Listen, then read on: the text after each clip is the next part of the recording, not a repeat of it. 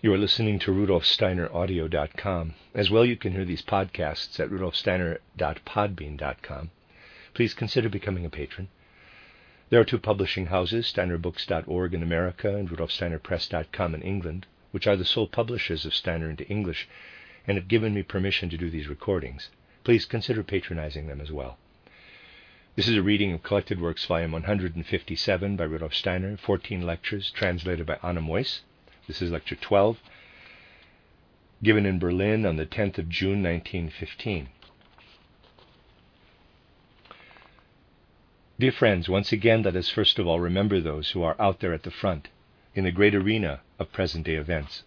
Quote, "Spirits of your souls, guardian guides, on your wings let there be borne the prayer of love from our souls, to those whom you guard here on earth. Thus, united with your might, a ray of help our prayer shall be for the souls it seeks out there in love." Close quote. And for those who, because of those events, have already gone through the gate of death, quote, "Spirits of your souls, guardian guides, on your wings let there be borne the prayer of love from our souls, to those whom you guard in the spheres.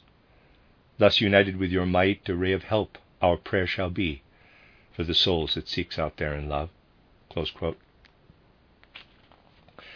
May the spirit we are seeking as we work toward spiritual knowledge, the spirit who has gone through the mystery of Golgotha for the good of the earth, for the freedom and progress of man, be with you in the hard duties you have to perform. Dear friends, it is to be hoped that the karma of the age, the karma of our movement, will one day permit the completion of the building at Dornach, which is to further our movement. A group carved in wood will be given an important place in that building, in the part of it which goes to the east. The aim is to bring to artistic expression, artistic in terms of spiritual science, and to put there before our physical eyes in that building the substance and content of our spiritual movement, and above all to represent what our movement is intended to signify for the present age and for the further cultural and spiritual development of mankind. Every detail is to be arranged in such a way that it may be seen as part not only of a spiritual scientific whole, but also of artistic forms and indeed artistic installations and furnishings. That is, for example, how we are trying to s- solve the problem of acoustics in the building. I'm sure these problems cannot be solved at a first attempt. But orientation will be given by showing that calculations based on geometry and the usual rules applied in the external art of architecture cannot solve the acoustics problem. The solution will only be found by applying spiritual science. The roof structure will be a double cupola, functioning like the resonance board of a violin. This will partly bring to expression the acoustic concept of the interior space. Many details would have to be taken into account in elucidating the design, specifically with regard to the way words and sounds are to be given their proper value, quite distinct from the way they are commonly treated in the present time. One does not normally design circular buildings, specifically for their acoustics. Most buildings are designed in such a way that an individual note cannot be given proper value, distinct from those that come before and after it. For at certain points, one note will always flow over into another. We are going to try and achieve a space where each musical sound can be appreciated in all its fullness, from all corners of the interior space, and where clearly spoken words too can be given full value. But I only want to mention this briefly.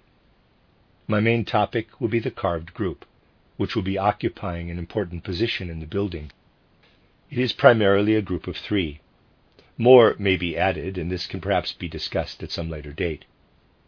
These things are not done in accord with a preset fixed idea, but on the basis of intuitions of the spiritual world that arise in the course of the work.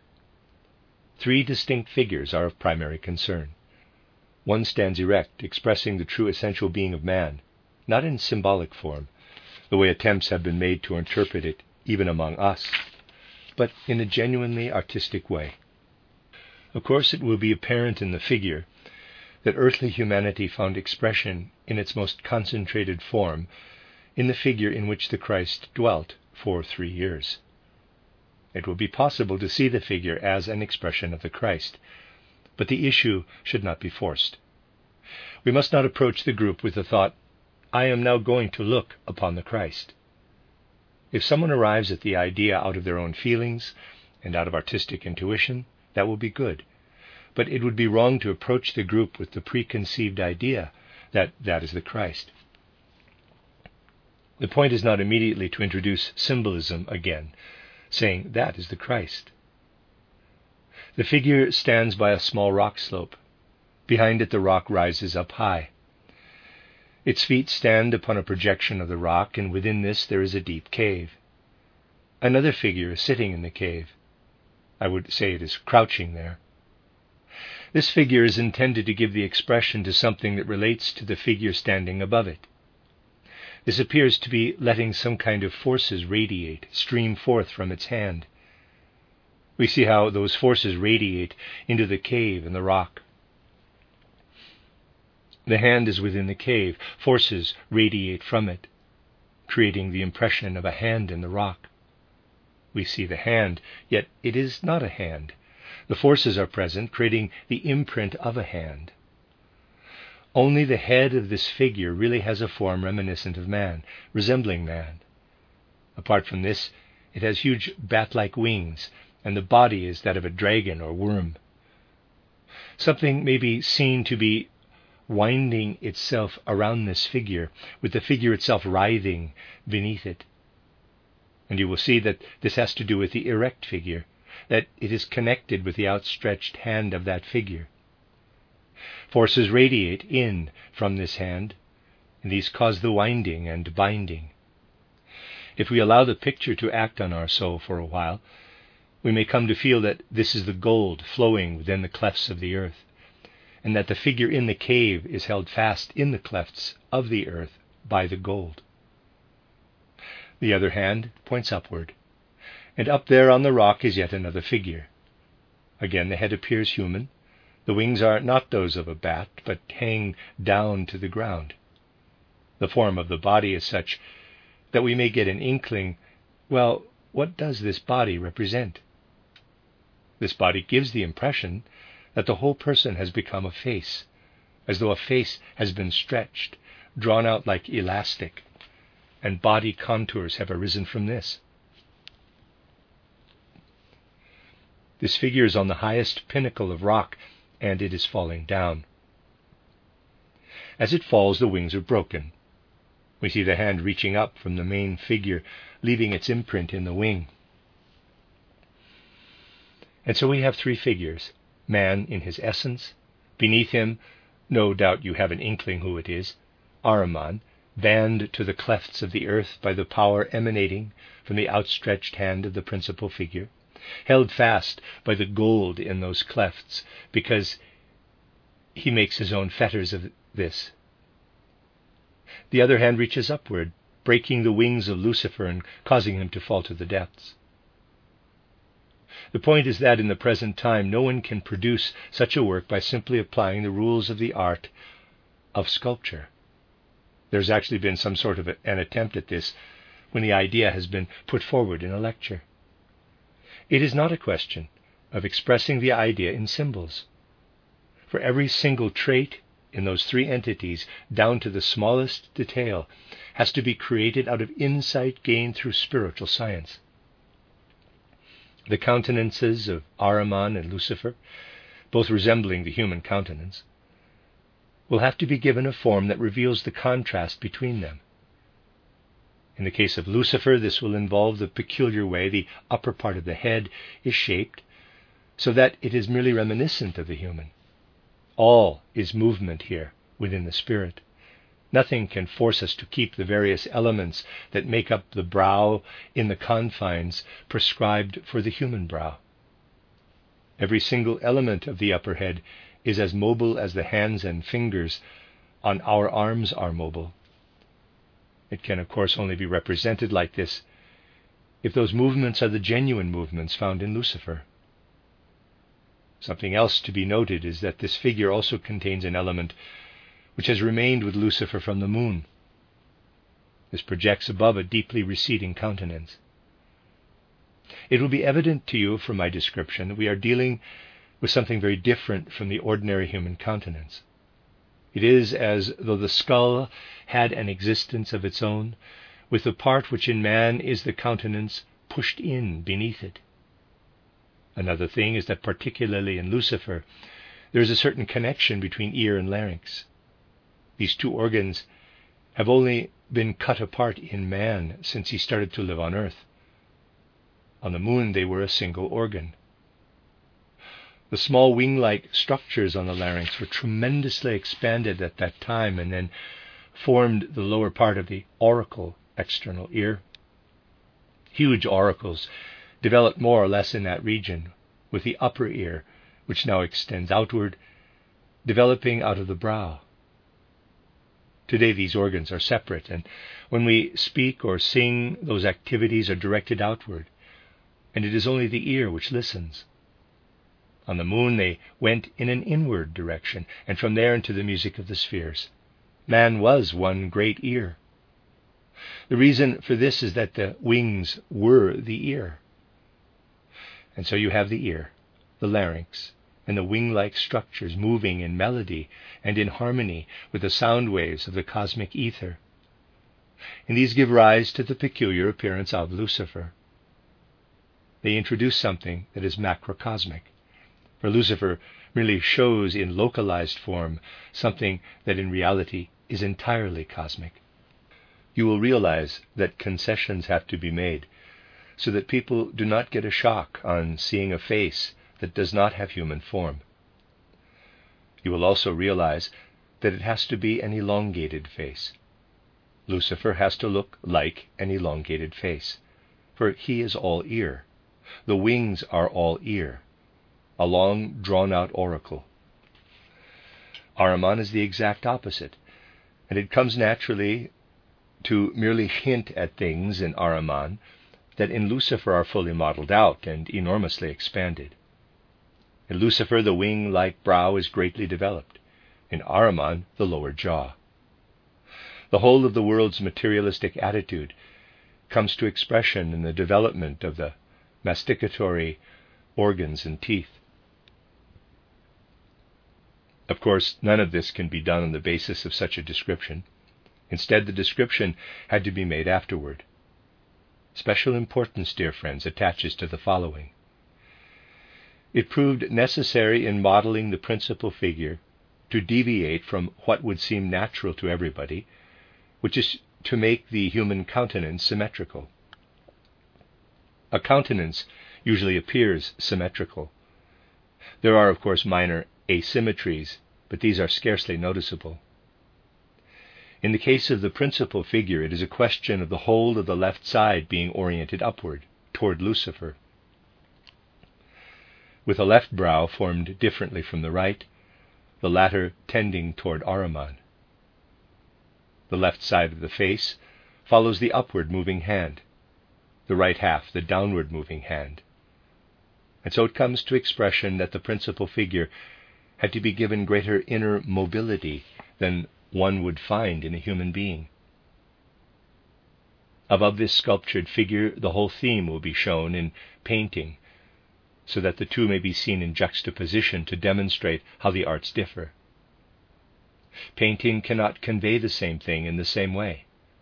Everything has to be presented in a different way. I want to stress the following. It will be very important for us to sculpt the movement of the hands in the principal figure, the way the left hand moves upward and movement of the other hand is downward. We must make sure no one immediately feels that the principal figure is reaching up for Lucifer with the left hand, breaking Lucifer's wings with its emanations, and wrapping veins of gold around Ahriman. This must be avoided, for the specific reason that at the present time in particular, we are still in the process of really grasping the Christ through spiritual science. The Christ neither hates nor does he love unjustly. He does not stretch out his hand to break Lucifer's wings. The Christ is the one who stretches out his hand because it is his innermost nature to do so. He does not break Lucifer's wings, but Lucifer up there cannot tolerate the emanations coming from that hand and breaks his wings himself. It has to be brought to expression in the figure of Lucifer that his wings are not broken by the Christ, but that he breaks them himself.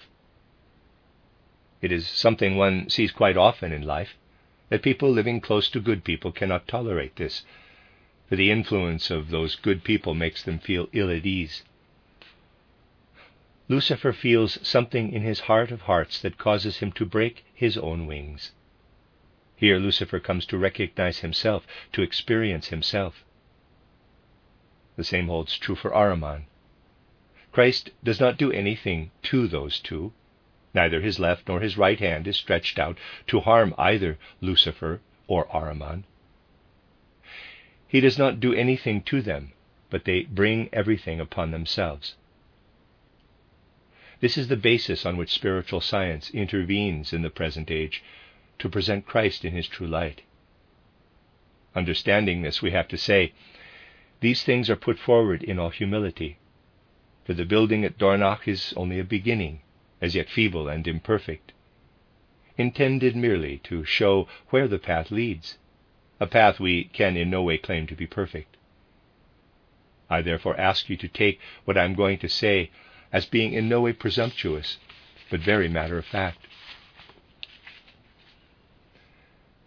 There have been many portrayals of the Christ in the course of history. One of the greatest among them is Michelangelo's titled Last Judgment in the Sistine Chapel. Consider the Christ shown in the Last Judgment, his stature Napoleonic. Poised in the ether, he shows tremendous power as he directs the good to one side and the sinner to the other.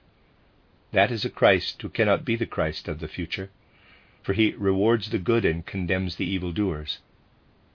Future Christians will reward and condemn themselves because of what has come into the world through Christ.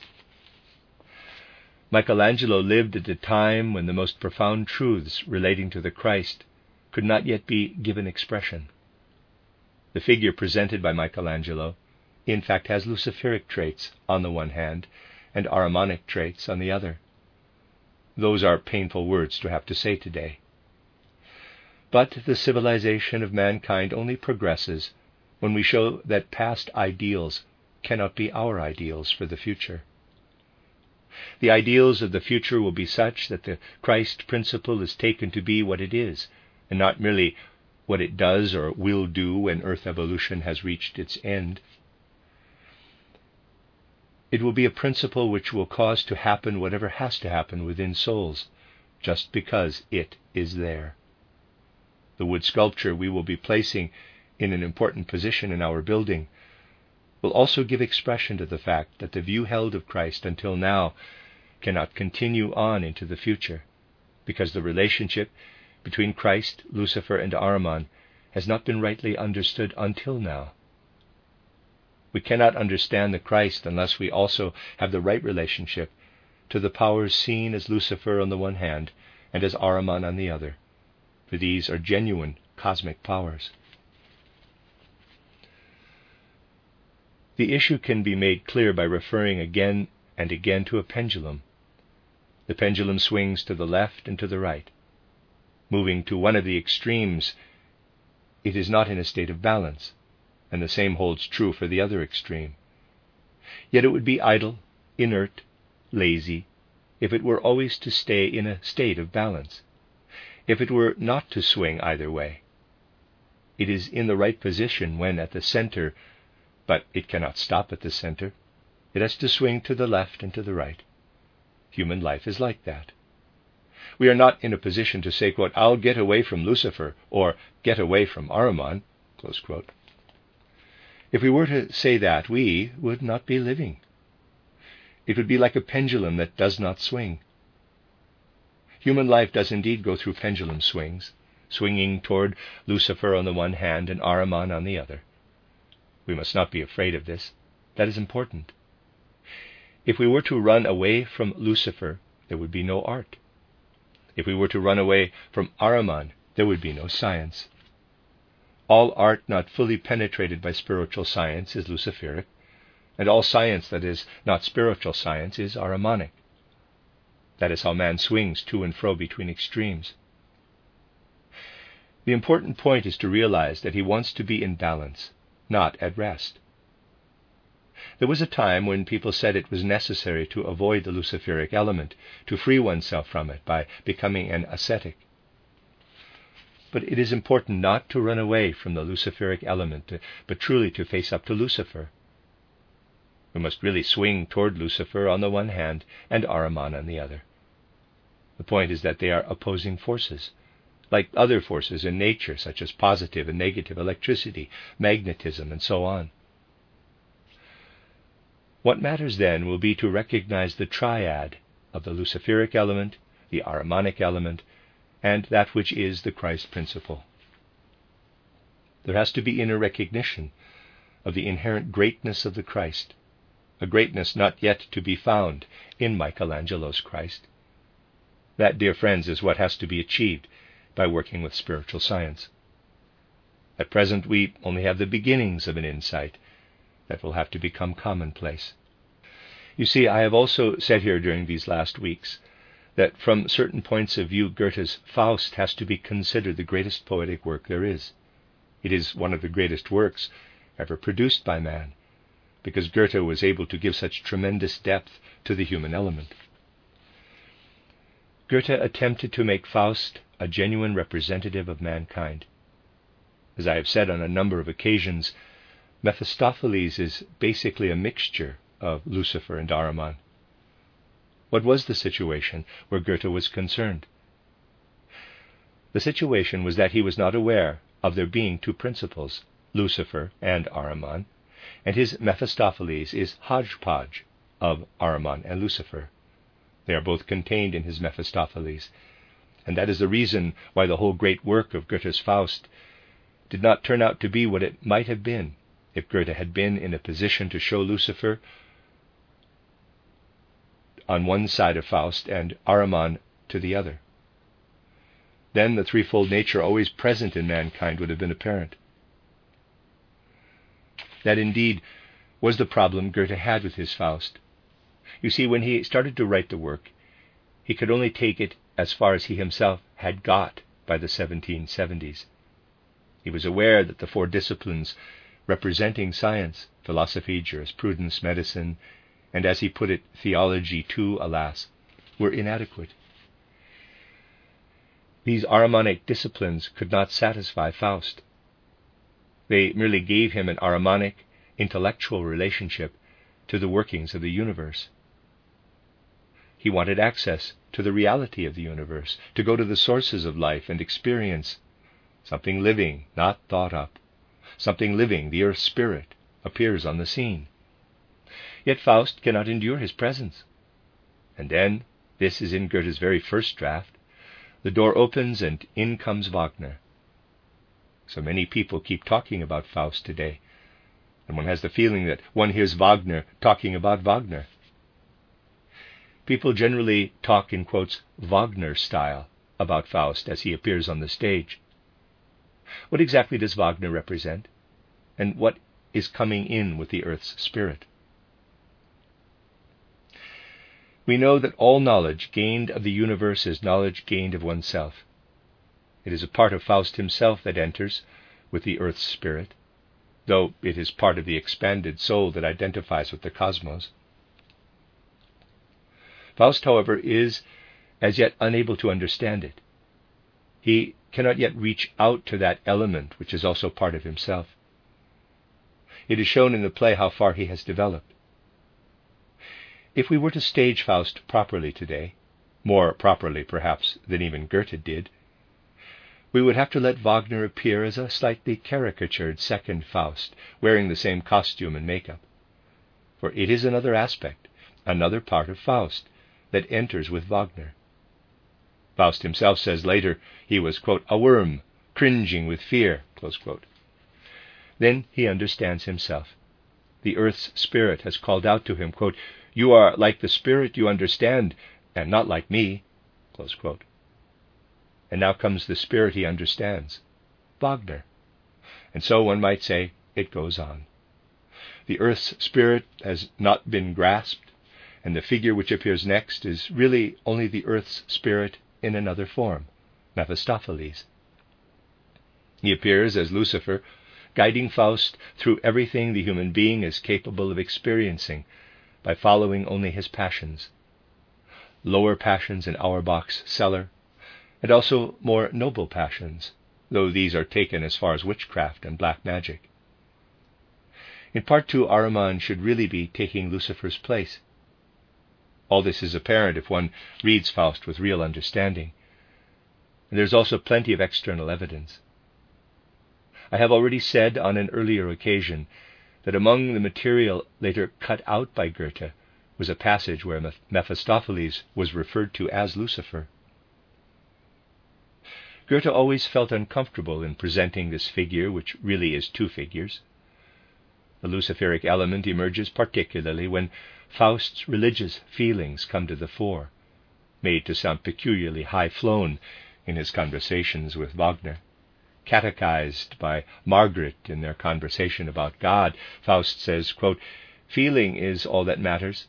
The name is but an empty sound, smoke to obscure the warming glow of heaven." Close quote. And this is considered the highest form of presenting the divine, as the highest form of presenting the religious element. No need to think, quote, "Feeling is all that matters," close quote. This suggests that all we are able to have by way of a religious element is whatever the Margarets of this world are able to grasp, forgetting that Faust is giving instruction to a girl of sixteen, giving her only as much as she is able to understand. What he says about, quote, "smoke to obscure the warming glow of heaven," close quote, is not intended for philosophers, and it shows lack of understanding when knowledge at the, quote, "Margaret level," close quote, is over and over again seen in professorial array. It is evident from all this that Goethe initially gave expression to the Luciferic principle in its double aspect. In part two, it is more the Ahrimanic principle, with Mephistopheles causing the homunculus to be created, Helena to be conjured up, and all the things that give Faust a knowledge of the world that is entirely different from everything he had, quote, "studied assiduously in zealous toil," close quote. It has to be said that even today there is much misunderstanding where many of the details are concerned. There is the passage where it is expressly said that homunculus intends that something within man shall be developed to fully human status, and you'll have time until humanity is attained, for the path first leads through lower regions. The words are, quote, "but do not strive for higher accolades," in German, "nach Orden," close quote. Very curious explanations have been given for this. In reality, the words should, of course, be, Goethe was once again using the Frankfurt dialect, quote, "but do not strive for higher places," in German, "nach Orten," close quote. It does not mean to say that Homunculus and others like him are awarded decorations the way people are. Then there is the scene where Homunculus is created, and Wagner describes something stirring in the retort. Quote, "There, it emerges. The mass is stirring, getting clearer, super-creation getting ever nearer," close quote. The word super-creation is a compound of creation, just as Superman is a compound of man. People have only been talking of the existence of Superman since Nietzsche wrote of Superman, yet Goethe spoke of Superman long before that. As it is, people read the word to be Überzeugung, conviction, when in fact it is a compound of Zeugung, procreation, creation, and therefore Überzeugung, super creation, just as we speak of man and Superman. These things have to be understood in detail before we can perceive what Goethe intended to say. But we also need to achieve a grand and independent vision. We really have to realize the mission of our age where spiritual science is concerned, and that a mind like that of Goethe was seeking to prepare his age for this mission. In seventeen ninety-seven, when Schiller pointed out that he ought to complete his Faust, Goethe said he had dug the whole Tragelaph up again, a Tragelaph being a creature half animal and half human. Readers aside, Tragelaph is spelled T R A G E L A P H, Tragelaph, and a reader's aside. Goethe called it an old Tragelaph, and at the end of the eighteenth century he called it a barbaric composition. This is something we must take very seriously, for Goethe knew well how good and how bad his Faust was. All these are things spiritual science should bring out so that we achieve independent vision where these things are concerned. Goethe wanted to show the spiritual self, the immortal part of man, working to attain to higher things.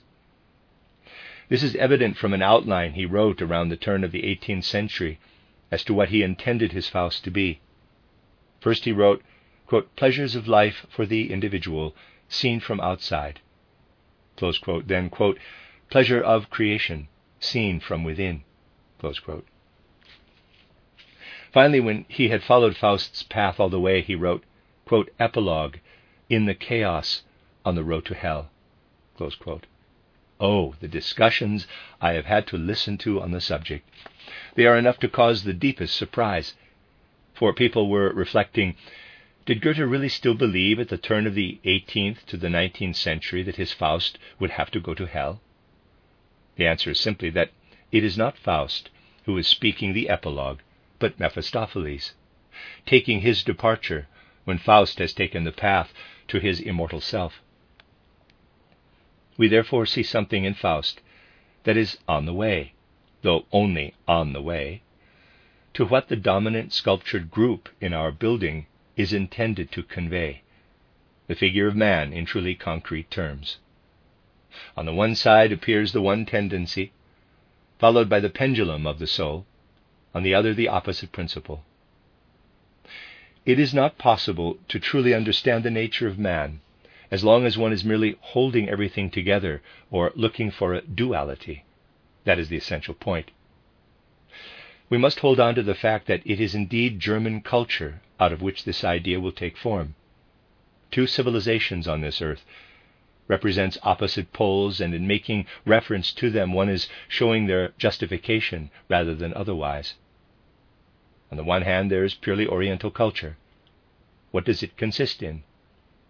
The Oriental nature of this culture consists in purely inward deepening being sought, casting off all that is merely external process in this life.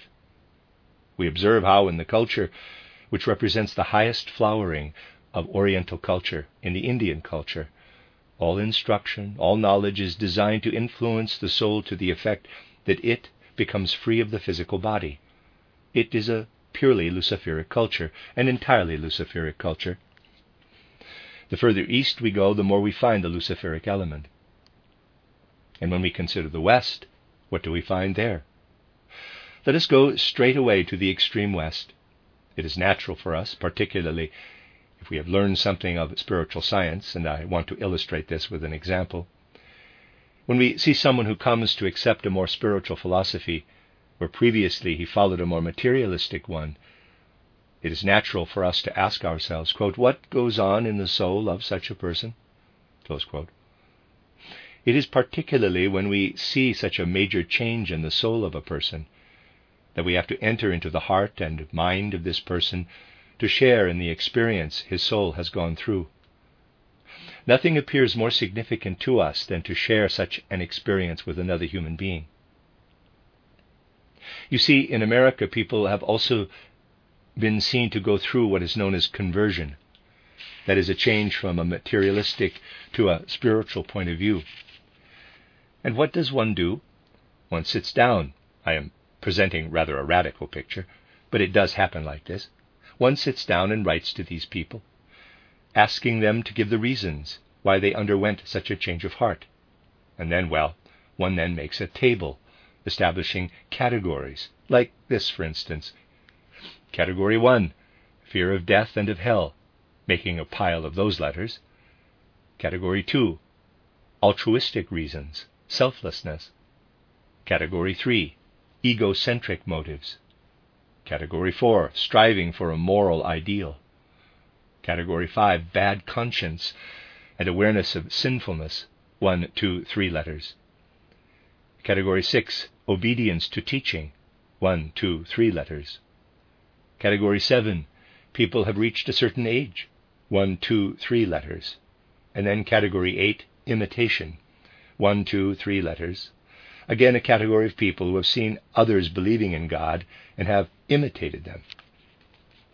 Then category nine, getting a hiding.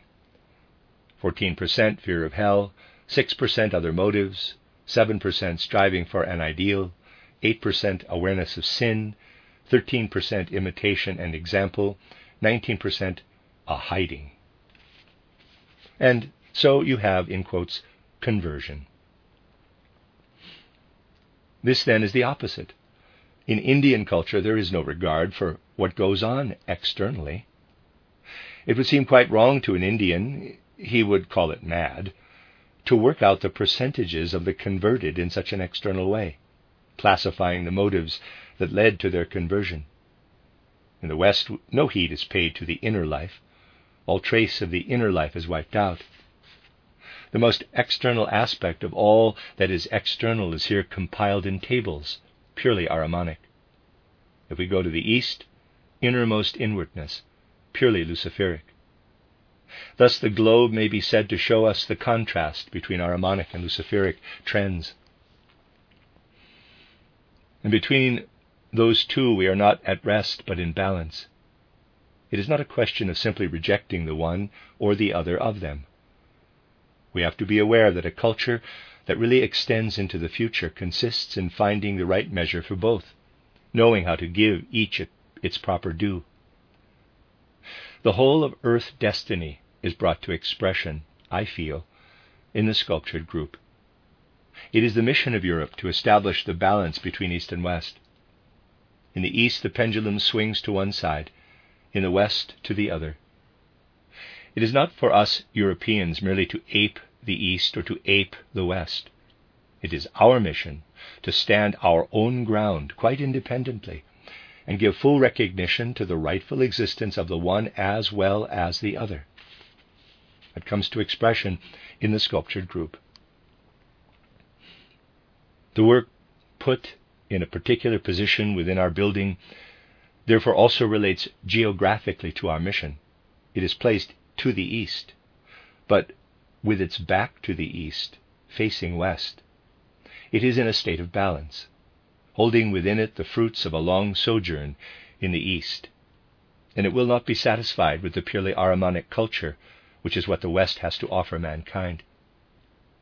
Dear friends, if our age can come to understand these things, doing so in a thinking way, with feeling, and bringing perceptiveness into it, there is no reason here for pride.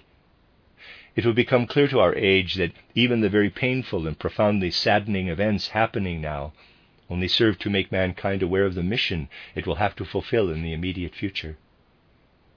It is only to be hoped that the tremendous and painful experiences mankind now has to go through will truly serve to deepen human hearts and minds. Unfortunately, it is true that nothing of the great seriousness the present age demands of us is to be found in what is currently brought to expression in the spoken word and also in literature. Much will still have to come upon human hearts and minds before they are really filled with the great seriousness of purpose, and it is a comforting seriousness that man will be supported in the tasks set before him. Seriousness is demanded of us, but on the other hand it is a comforting seriousness, a bringer of hope and confidence. We really have to realize that we are living in an age when great things are asked of us, and that we are also capable of doing these great things. Nor can we come to a pessimistic view of things in the present time. On Tuesday, the twenty-second of June, I shall go into these things in more detail, throwing additional light on certain points. I also intend to speak of man's immediate task for the future and the way spiritual science will help to achieve this. The end of Lecture twelve.